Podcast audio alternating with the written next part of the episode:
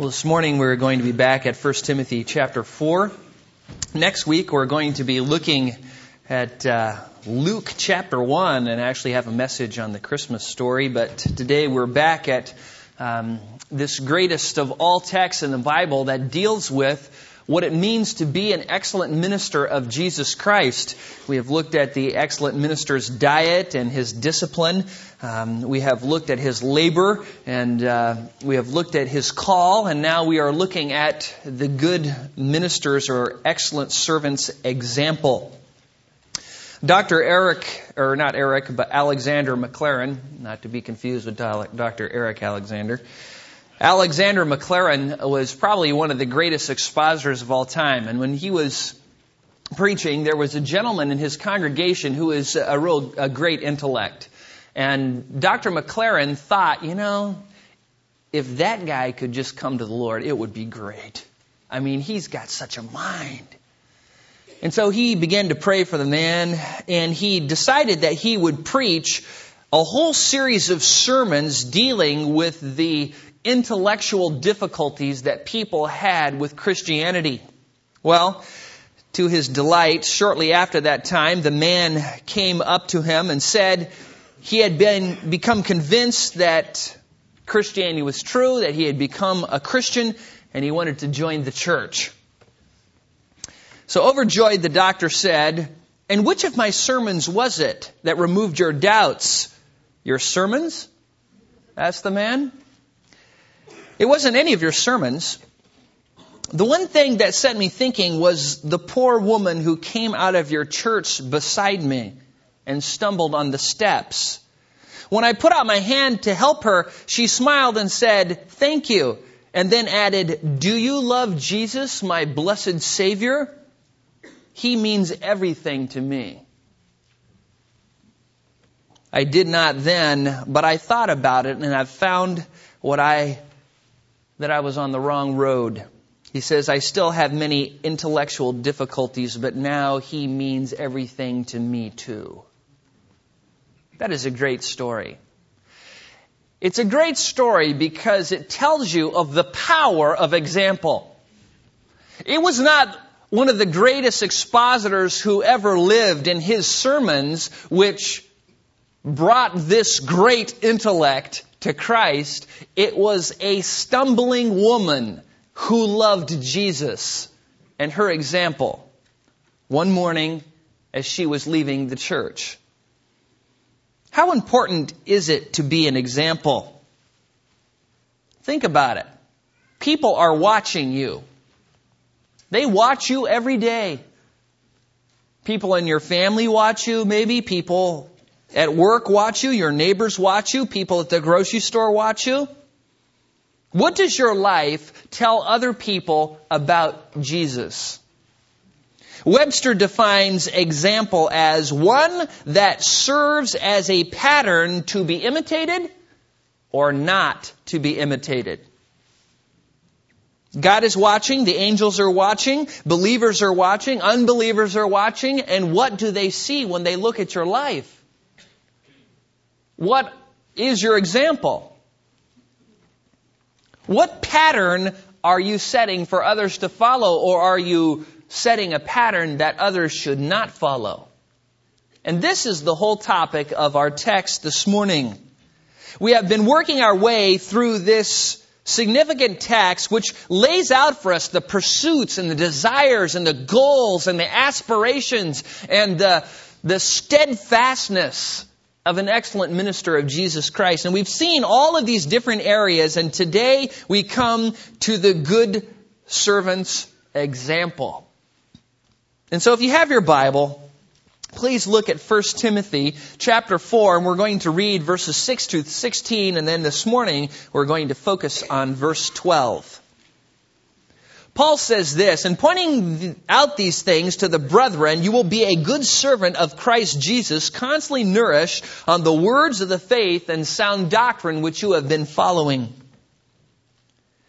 And then he says, but have nothing to do with worldly fables fit only for women.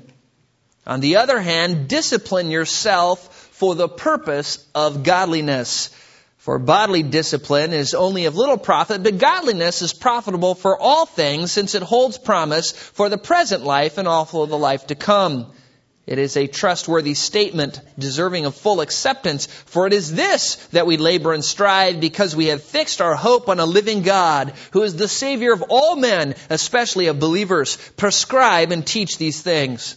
Let no one look down on your youthfulness, but rather, in speech, conduct, love, faith, and purity, show yourself an example of those who believe. Until I come, give attention to the public reading of Scripture, to exhortation and teaching. Do not neglect the spiritual gift within you, which was bestowed on you through prophetic utterance with the laying on of hands by the presbytery. Take pains with these things. Be absorbed in them, so that your progress will be evident to all. Pay close attention to yourself and to your teaching. Persevere in these things, for as you do this, you will ensure salvation both for yourselves and those who hear you.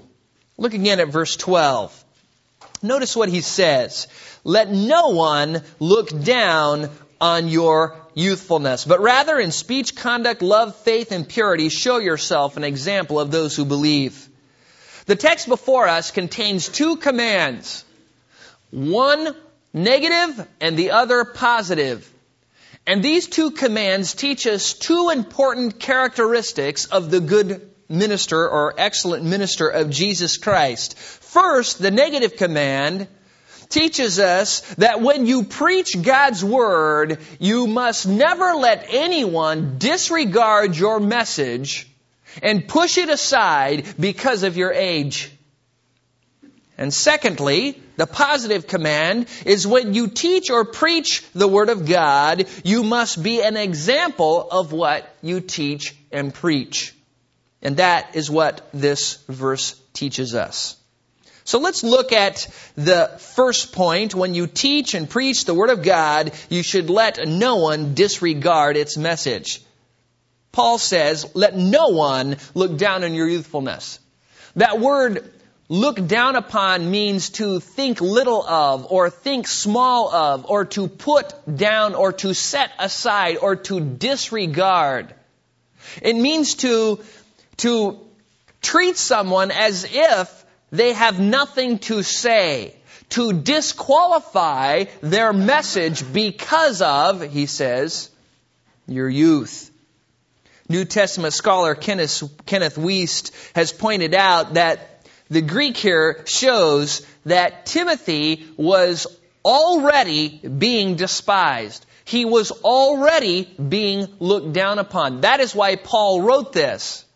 There were some older gentlemen, obviously, who were pushing aside his message. They did not want to hear sound doctrine. They did not want to hear the truth. They did not want to hear the gospel because, not because it wasn't true, it was because Timothy was saying it. And so Paul says, Timothy, listen, boy, don't let anyone disregard you. Let no one despise you. Do not let them disqualify the message that you are preaching. In the preceding verse, we noted that Timothy and all excellent ministers are to be always commanding and teaching the Word of God. And so Paul says, Timothy, don't let them disregard the message. Now what's interesting is Timothy was not 16. He was not in his mid 20s, late 20s, early 30s. Mo- mo- most likely, from what we can tell, he was in his late 30s. But in some of those cultures, if you were not 40, you were just a sapling. You were a sprout. I mean, what do you know? You're only, you know, 36 or 38 or 39. And then all of a sudden 40, instantly mature. the real problem, though, is not that they disregarded Timothy. That's fine. If they're going to disregard Timothy, that's not a big deal. If they disregard us, that's not a big deal either. But it is a big deal if they disregard the Word of God. That is a huge deal. And that is why Paul tells Timothy, let no one disregard you. And if you are young, You might have experienced this before. You know, older people look at you and, uh, you know, listen. You know, my mom would always remind me that she used to change my diapers. and I try and tell her something. To me, she, I am the baby of the family. I'll always be the baby of the family. And that's just the way it is. Because my age does not allow me to be equal to my mother because she's older. And so there is some truth there that when you are old, if you've been walking with the Lord, if you've been applying God's Word, if you've been following the truth, yes, you should be wiser, you should be more godly, you should have more to say. But it is not always true that just because you're old, you have more to say, and it's not always true just because you're young, you don't have anything to say. If you communicate the truth, it is the truth no matter what age the vessel is that the truth goes through. You can pour water out of an antique picture. You can put uh, uh, pour water out of a styrofoam cup. It's still water. The water does not change because of the vessel. And neither does the Word of God change because of the mouth that speaks it. As long as it's being spoken, it's still the Word of God. Heaven and earth will pass away, but God's Word will not uh, pass away. God's Word abides forever. And so sometimes when you are in the ministry, you have people despise you in one degree or another. I, I just countless times, and um, because you know I have the gift of the Hughes baby face, and you wonder why I grow this is so I don't look like I'm 16 and people run out the door laughing when they come in. And and people, I've had this happen so many times that I'd be out there and they, they come up to me and they say, oh, when I saw you come up there and they're, they're visiting and I thought, oh, they must have the new guy. This must be the youth pastor. You know, this, this guy must be the young sapling. And they're thinking to themselves, oh no, he's going to experiment on us today. And, then, and they're thinking, oh, I'll have to come back again to hear the real guy. And in their minds, my age or apparent lack of has instantly put me on a lower shelf. I have less to say. I haven't even, they don't even know me. Just because I look young, instantly, hmm, his credibility is not as good as somebody older and rounder and grayer or whatever. At times in my ministry, I've had people try to disregard the message that I have taught because of my age. I remember one time three gentlemen confronting me saying, listen, you can't just say that a pastor can't have disobedient kids. He says, you're being legalistic. Oh, really? Hmm. I said, well, you know, the Bible says that, you know, they got to have children who are faithful, not accused of rebellion or dissipation. Then, then here, here it comes. Listen, when you get older and you have teenagers, then you'll be a little bit wiser and you won't make such dogmatic statements. So then I had to pull out the sword. I unsheathed it and said, Here, God says, they must have children who are faithful, not accused of rebellion or dissipation. It is must be, or they cannot be a leader. And then they got mad and stomped off. Never let anyone disregard the message because of your age. You stand up, you tell the truth. It doesn't matter in front of you or how old they are. If you are a leader, you must let no one disregard your message because of the age. The Word of God does not change when we get older. The Word of God does not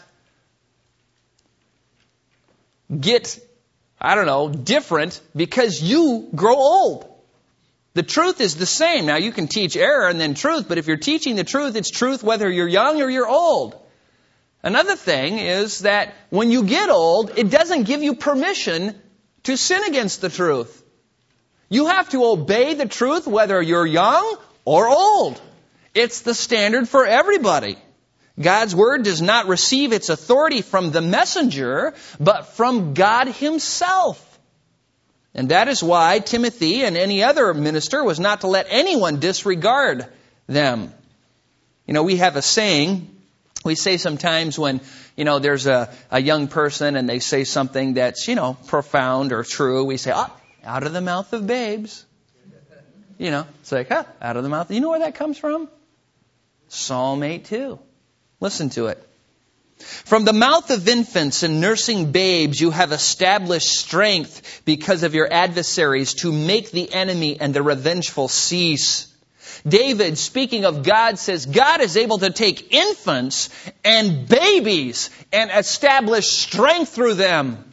Why? Because He is God and nothing is impossible for Him. He is God. God is able to establish great feats through those who you would think would be unable to accomplish them. I love what Paul said in 1 Corinthians chapter 1 verse 27. But God has chosen the foolish things of the world to shame the wise, and God has chosen the weak things of the world to shame the things which are strong. I love that. God does not need uh, famous person so and so on the who's list of whoever to become a Christian. He does not use many wise people, many noble people, many distinguished people. I mean, look at us. I mean, you know, there's not very many people who, you know, are have the cameras out there waiting to watch them come out of the church. No, we're just average people, sometimes below average. And God likes that. Do you know why? He likes it because His strength is perfected in weakness. He likes the underdog. He likes the despised, and He likes to take that person and make them into a great instrument of His glory. I, I like Jonah. What a loser. I mean, you look at that guy. He just did everything exactly opposite of what God said. Go preach to Nineveh. No. He runs away. He hides in the ship. You know, finally the sea's about ready to swallow him up. He comes up, okay, I did it. They pitch him over. The whale eats him. And you're thinking, okay, well that's through with Jonah. Then when he finally, you know, gets spit up, then he has to take this huge walk, which was a long time just to get to Nineveh.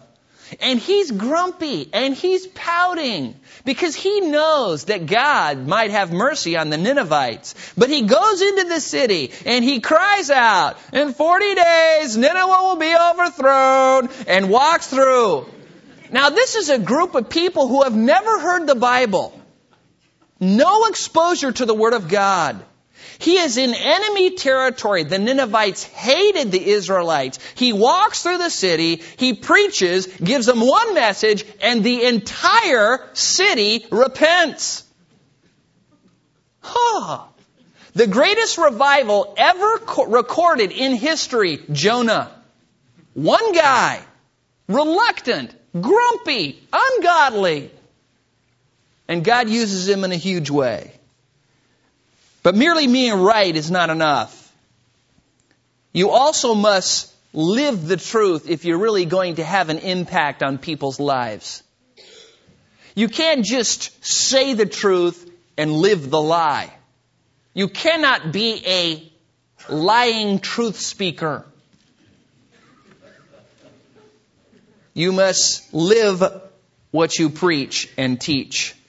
Thomas Watson in his work Harmless as Doves said, quote, In the law, the lips of the leper were to be covered. That minister who is by an office an angel, but in a life a leper ought to have his lips covered. He deserves silencing. A good preacher, but a bad liver, is like a physician that has the plague. Though his advice and receipts which he gives may be good, yet his plague infects the patient. So though ministers may have good words and give good receipts in the pulpit, yet the plague of their life infects their people. If you find Hophni and Phinehas among the sons of Levi's, whose unholy lifestyle makes the offering of God to be abhorred, you will save God a labor in ejecting them, end quote. And that is true. There is nothing worse than someone who says one thing and does another. As a matter of fact, in counseling, I've discovered that a lot of people have their biggest hangups about becoming Christians are, I had parents who made me go to church and they did opposite of what they said. And then it discredits the gospel message. And that is why Paul said in 2 Corinthians 6 3 that he worked hard at giving no offense giving no offense in anything so that the ministry would not be discredited. In 1 Corinthians 12 or 112 he said, "For our proud confidence is this, the testimony of our conscience that in holiness and godly sincerity, not in fleshly wisdom, but in the grace of God, we have conducted ourselves in the world and especially toward you." What was their proud confidence? That they lived the truth in front of them. So they knew that whatever they said could not be discredited by their life. And that's why they just spoke it with confidence. Because being right is not all that matters. The truth does not change if your life contradicts it, but you become an improper vessel of the truth. It's hard to convince somebody they shouldn't lie when you lie, that they shouldn't steal when you steal. If your life is contradicting what the truth you are t- teaching others, then it will stop their ears and they will not be able to tolerate the truth that you speak. And this leads us to the importance of being an example, which is the second point. When you teach or preach the gospel, you must be an example of what you teach and preach. And this is just so obvious, but Paul goes into it in great detail. Now there's something I want to point out here. If you look at the verse and you have the New American Standard version, you will see it says, let no one look down on your youthfulness, but, and then he gives five things. Then he says, show yourself an example of those who believe. Really, show yourself an example of those who believe should follow the but. It should read, and let no one look down on your youthfulness, but show yourself an example of those who believe in speech, conduct, love, faith, and purity. That's how the King James, the New King James, the NIV, and other translators translated. And that is the best translation because it follows the priority of the Greek. So the two commands are put up front, and then the details of how that second command is to be lived out is listed afterwards. Now this word example here is the Greek word tupos, the word we get type from. It's an interesting word. It means to strike a blow so to as make an impression. You know, if you've ever had, you know, metal shop where you had to, you know, put your name on something, you beat something, it puts an impression, or, or when they make uh, coins, they actually have a stamp, and that stamp has the, uh, the perfect image of the coin on it. And then the blank comes by, and it is struck. And then when it releases, the coin bears the image of the stamp. The stamp would be the antitype, the coin the type, the tupos, the example of what was struck. And in the same way, as leaders, you are to be examples. You are to mirror to other people what it means to be a mature, godly Christian. You're walking outside and there's some mud and you step in the mud. The mud then reflects your footprint. You, you go get a, a, document, an important document notarized, and what do they do? They have this little thing that looks like a pair of pliers with a, with a little vice clampy thing in it, and you put your, your paper in there, and you crush it, and it smashes the paper so that the paper then reflects the antitype. And it becomes a type of the seal that was on, the image of the seal that was on the seal, the crusher thing, whatever you call it. And that's what it's all about, being a leader. You need to be a example, an image that others can follow. In Hebrews 13:7, which is a very scary verse, it says this, "Remember those who led you, who spoke the word of God to you, and consider the result of their conduct, imitate their faith." Now here's all the elements in our verse and the verse before it. You have those who lead, those who spoke the word of God, their conduct, and then imitating that contact. The word, the word imitate is really the Greek word to mimic. To mimic. Now that's pretty scary if you're a leader. I don't care how godly you are, it's scary to think other people would follow you. I mean, that's, that's, you know, it's one thing to strive and to press on and to, to try and be a leader, but when you begin to realize that other people are watching you and other people are following you, I mean, some of the scary things that happen to me, um, people will say, Oh, I was talking with so and so, one of your disciples, and do you know that they have adopted your same mannerisms? Think, oh no. What else have they adopted? That's scary to think people would be following you, but that's what it means to be a leader. Paul said the excellent minister is one who can say, Brethren, join in following my example and observe those who walk in the pattern you have seen in us. That is scary. Philippians 3:17.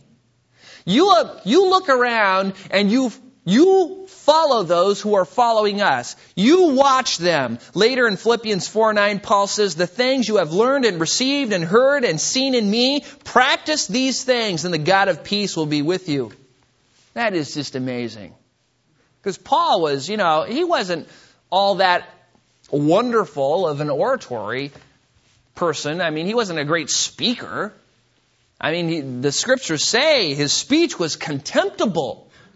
And his looks weren't that good either. Some say he was short and bald with a big beaked nose. And here's this guy who can't speak good. He doesn't look good.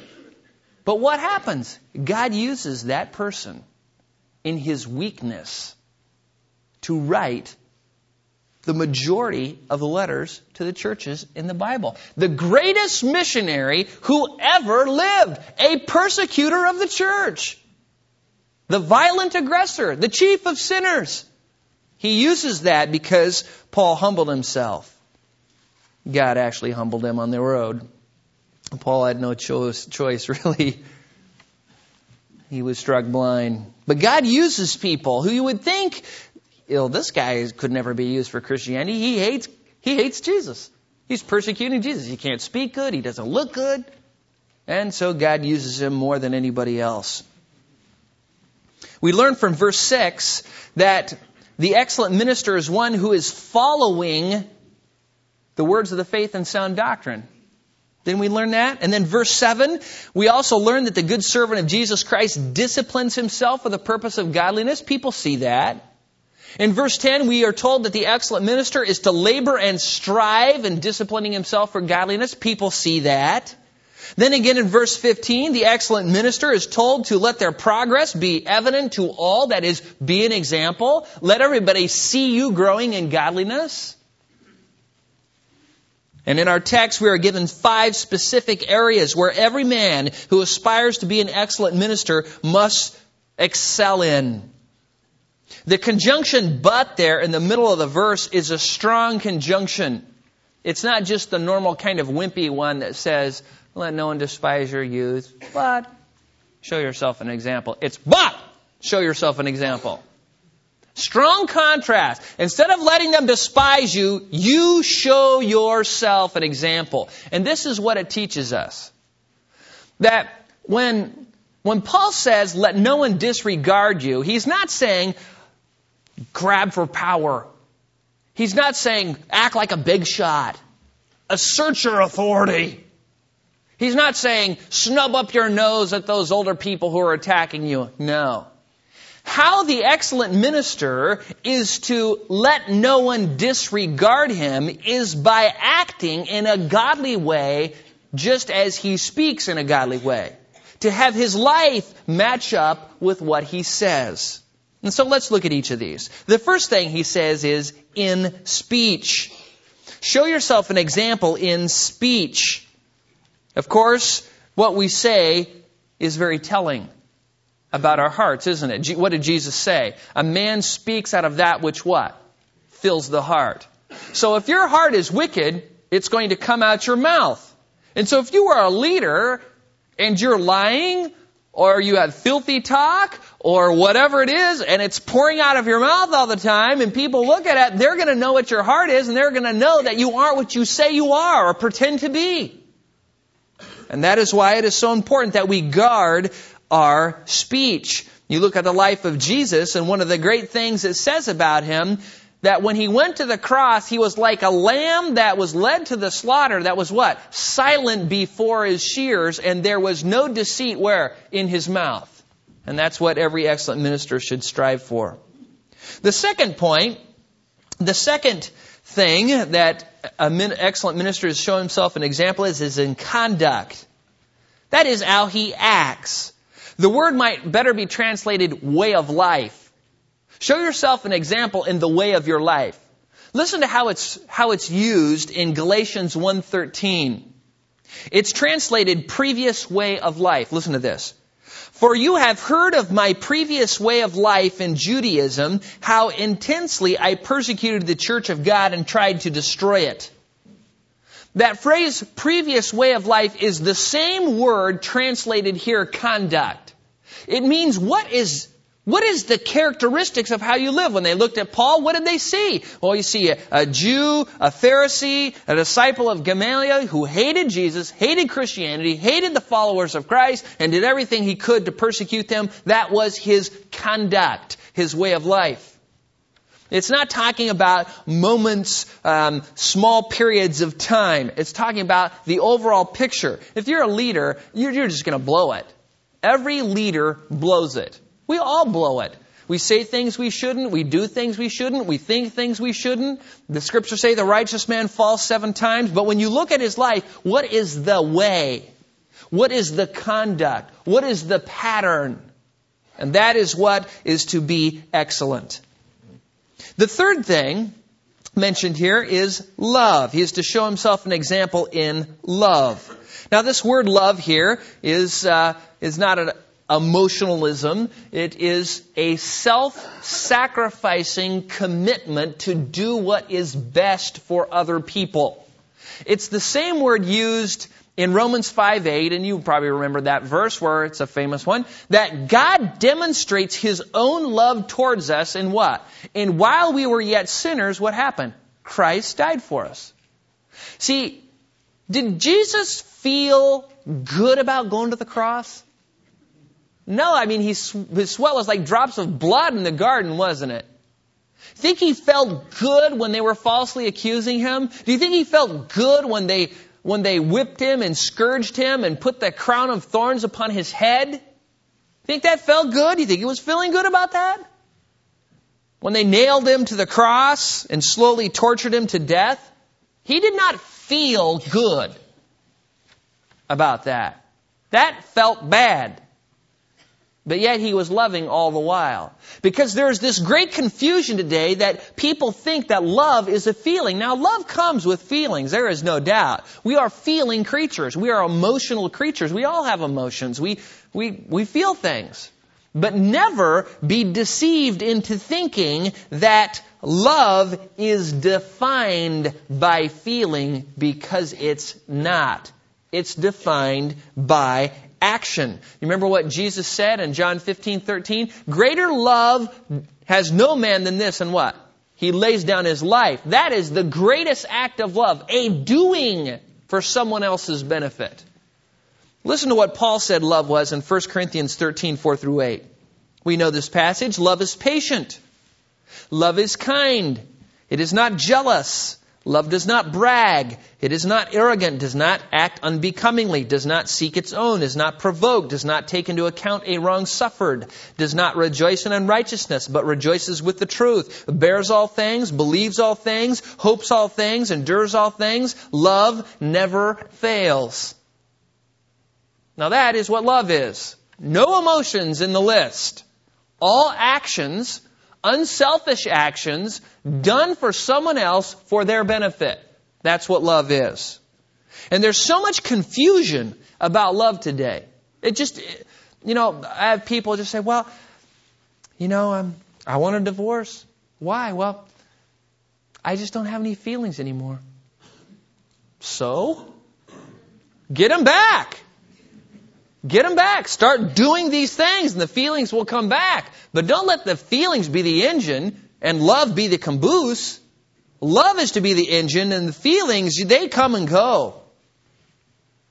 But when you start looking about love, especially in the church today, there are, there are aspects of love that are just flat out neglected. There are certain things about love that people just, in the church today, have no concept of. And I want to give you four of them. Usually when you talk about love, you get the kindness, the compassion, the, you know, feelings part of it, empathy, sympathy, those kind of things. But even when you look in 1 Corinthians 13:48, you see things like does not act unbecomingly or rejoices in the truth or does not rejoice in unrighteousness. Those kind of phrases qualify what love is. Love never rejoices in that which is wrong. Now listen to this. Love rejoices in the truth. This means love hates error. Hates error. That's what the scriptures teach. If you are to be loving like God, you will hate error because if you love that which God hates, you are not loving at all, are you? Secondly, love does not rejoice in unrighteousness, which means love hates sin. Just like God hates sin, so we are to hate sin. That is the loving thing to do. Third, love models itself after Christ and his love towards mankind. When you look at Jesus in the Gospels, do you ever see him severely rebuke anybody? Yes. Do you ever see him condemn anybody? Yes. Why? He condemns false teachers. He condemns hypocrites. Why? Because it's the most loving thing to do. And what happens in the church today is people begin to think that love just always just lays down and lets just whatever. What you do whatever you want. Listen, fourth thing. Love always places God first before others. You cannot say, I love God and tolerate what God hates or do what God hates. You can't say, I am showing love towards other men, but hating God in the way I live. If you aren't showing love towards God, then you aren't showing love towards men because you're being a model of hatred towards God. And this is such an important aspect that people um, miss today, that people think, well, you know, I don't want to lose this person's friendship. What about God's friendship? You must make a choice between living for God or living for men. And if it ever comes where you have to choose God or men, if you ever choose men, you are not showing love no matter what you call it. This is why Jesus said what he said in John 14, 26. And this is just one sentence out of a whole section that says the same thing. Listen. Luke 14, 26. If anyone comes to me and does not hate his father and mother, his wife and children, his brothers and sisters, yes, even his own life, he cannot be my disciple. Now what was Jesus saying there?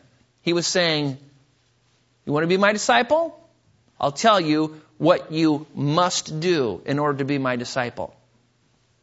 If something in the future comes up and your parent or your mother or your father or brother or sister or your best friend says, go this way, and I say, go this way, and you choose them over me, you are not my disciple. Because my disciples are willing to hate what I hate that's what it means to follow me all the way. Not just be compassionate when I want to be compassionate, but to hate what I hate. And that is an, an area of love that is so neglected in the church today because people just want to say, oh, you know, love is some thinned down broth of sentimentalism and, oh, it's okay if you sin. It's okay if you teach false doctrine. It's okay if anybody does anything. I mean, we're all just, you know, God's children. Let's just not just be judging anybody. I mean, come on, that's un- unloving and intolerant and divisive to actually condemn somebody. When the Bible says when a person is in sin and they refuse to repent, it calls us to reprove them using the adjective severely. That is the loving thing to do. If somebody's running towards a cliff, you don't go, excuse me, excuse me, um, excuse me, please stop, uh, excuse me, could, wait, uh, could you, could you please stop for a moment? Hey, there's a cliff coming! Stop! Why? Because that's the most loving thing to do. You know, your, your child starts running towards the hot oven, and you don't go, hello there. You're going to get your hand burnt. You just grab them. Is that being mean? No. It's showing love towards your child. The fourth thing we see here in the text is not only is he to be a person of godly love, it says he is to be an example in faith. Now, this is very interesting because when you study faith, you find out that faith is used a lot of different ways in the Bible. Let me just give you some of them. Sometimes when you read about faith, faith is used to describe that initial belief that we have in Christ that saves us, that we become Christians, right? You, you hear the gospel, you believe in it, and are saved. That is, you had faith, and then you become a believer. So sometimes it's used of that as that initial trust in the message of Jesus Christ and Him crucified. It's also used to describe a person's belief in Christianity. Not just in the person of Jesus and Him crucified, but everything they believe about Christianity. That is their faith in what they believe. It's like a personal thing. But it's also used in a similar way of not the person believing or that act of believing, but in the very content itself. Remember how Jude described it? He described the, the Christianity as the, the faith once for all delivered to the, the saints. We have this faith, this, this corporate body of truth, which is the faith of Christianity. It's also used to describe trustworthiness. You know, we might say somebody is faithful in the way they act. That is, they are trustworthy. You can rely upon them. It is required of stewards that they be found faithful. Same word. It's translated belief or faith or faithful. And faith can also describe godly character which comes from all the things we just mentioned. Somebody comes to the Lord, they are saved. They undergo regeneration. They begin to learn truths and they believe in them. That belief is in the corporate faith of Christianity. And that faith starts making them trustworthy and reliable and faithful and they become people of integrity. And that's what it's talking about here. You show yourself an example in faith that is in all the areas that you are to live in, you show yourself an example in all those areas. The final thing is purity. He is to show himself an example in purity. That means he is to be chaste, free from defilement, not be sinning, not have corruption in his life. He is to have this pure, chaste, you know, like a clean glass of water with no dirt clods in there, or little hairs floating around. He is to be a clean and pure person. George Zemek has written, All men are accountable to God for profession without practice. Yet certain ones, by virtue of their office, are responsible at the highest level of divine accountability for prescription without practice. And then he quotes James 3.1, which says, Teachers will incur a stricter judgment. That is scary. You know, I don't really know what that means. I haven't really done a detailed study on that verse, but it bothers me. I know what judgment is. I also know that believers, there's no condemnation for those who are in Christ Jesus. So I don't know how it is that they incur a stricter judgment. I don't maybe it's from the people. whatever it is, judgment is not good. And teachers incur it more in a stricter way. And so we must be very careful of how we live and how we speak. We must be like Daniel and his three friends, Shadrach, Meshach, and Abednego. I love those guys. Why? Because a lot of times, you know, we think of youth as these um, insignificant, pupa stage adults. And in a way, they are. You know, their voices are talking like this, and they're going up and down. It's fun to talk to a junior high boy because they're, uh, you know, they're growing. They got pimples. They haven't got to the place where they're adults and they're too big to play with Barbies. They're just kind of in that middle stage. And so often we can look down on them because, you know, oh, well, you're just a junior higher, like you're just part human. but think about this. You have Daniel and his three buddies, Shadrach, Meshach, and Abednego. What happened to them? They were junior highers, plucked from their country, taken across the desert, stuck in Babylon away from their parents. They were told to learn all this Babylonian garbage. They were basically brainwashed and taught in all the ways the Babylonians. And what happened? They didn't cave in. They stood firm in the faith. And at the end of their training period, the scripture said, says that they were ten times better than anyone else. Ten times. Then what's interesting is later on, Nebuchadnezzar builds this image, makes everybody bow down to it, and so out of all the people, no one else got thrown into the fiery furnace. None of the other Israelites got thrown into the fiery furnace, which tells you what? They all bowed down. And these three junior highers stand up and say, Nebuchadnezzar, we are not going to bow down before your image. Even if you throw us into the fiery furnace and even if you do, that's okay, but I want you to know our God is able to deliver us. And He does. And what happens because of the faith of those three insignificant junior highers? All the Babylonians, including the king, worship who? The true God. Don't let anyone despise your youth, but be an example in your youth. Wilhelmus in his work, The Christian's Reasonable Service, said this, quote, If a minister is guilty of giving offense, he will immediately hear, hear, Physician, heal thyself. He will have no freedom to rebuke. His words will find no entrance to the name of God, will be blasphemed, and many will be uh, offended.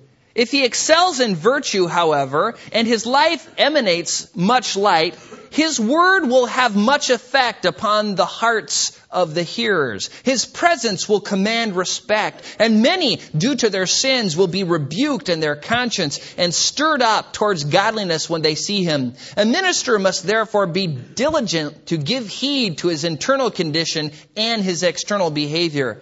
He is like a polished diamond. The smallest hair or thread on it will easily be detected.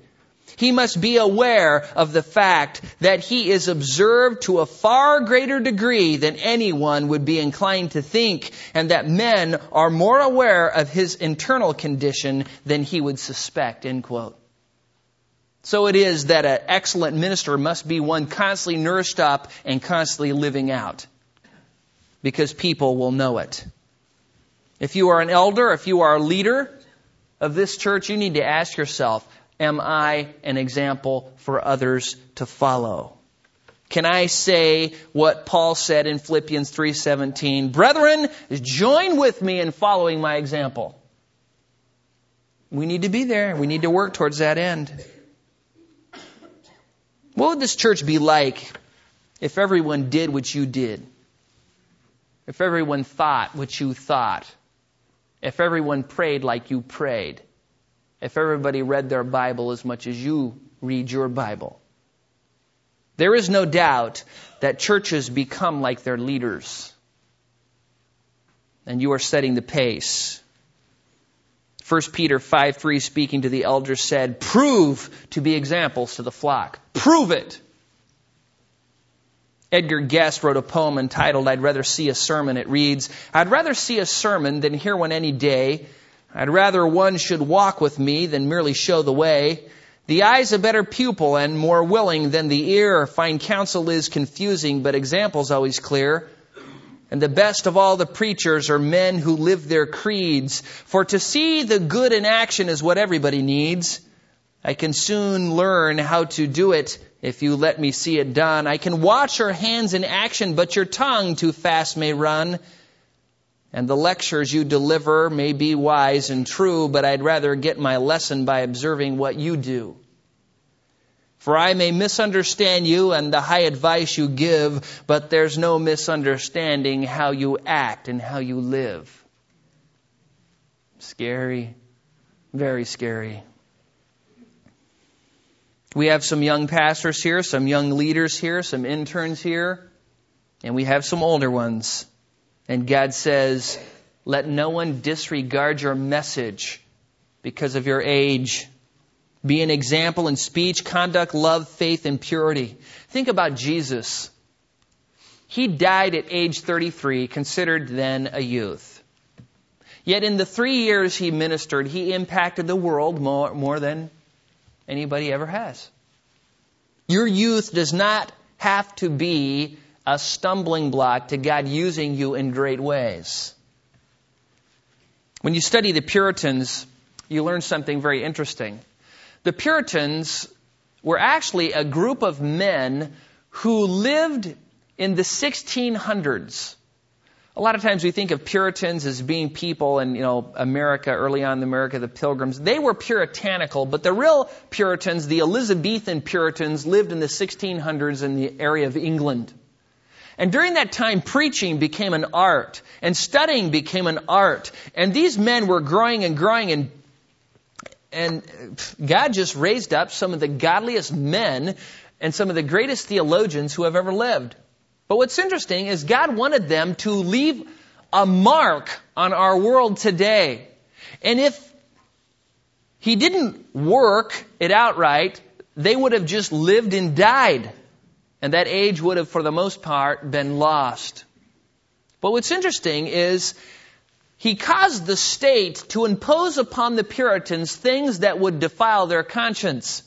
They told them what they had to preach and what they had to wear, and they just refused to do it. They were going to preach the whole counsel of God's Word, like the Scriptures command, and they weren't going to compromise. And so in that time, 2,000 ministers were ejected from their pulpits. Some of the greatest preachers who have ever lived were ejected from their pulpits. And now you have 2,000 ministers out of employment. And so the Puritans said, all right, if we can't preach, then we will write. And that is why we have so many great works from that time period. And God used their ejection to produce these works that have impacted the church ever since. And when you read the works, you discover that certain Puritans rose to the top and were distinguished in their area. Like John Owens was just the greatest theologian maybe the world has ever seen.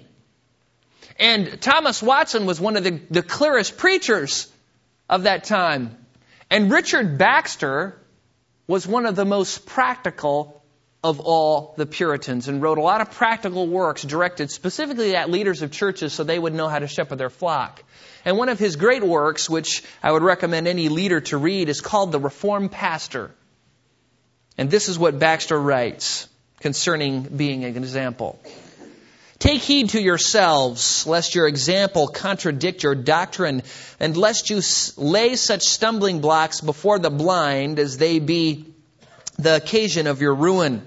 Lest you unsay with your lives what you say with your tongues, and be the greatest hindrances of the success of your own labors. It will much more hinder your work if you contradict yourselves and if your actions give your tongue the lie. And if you build up an hour or two with your mouth and then all the week pull down with your hands. This is a way to make men think that the word of God is but an idle tale. to make preaching seem no better than prating. He that means as he speaks will surely do as he speaks.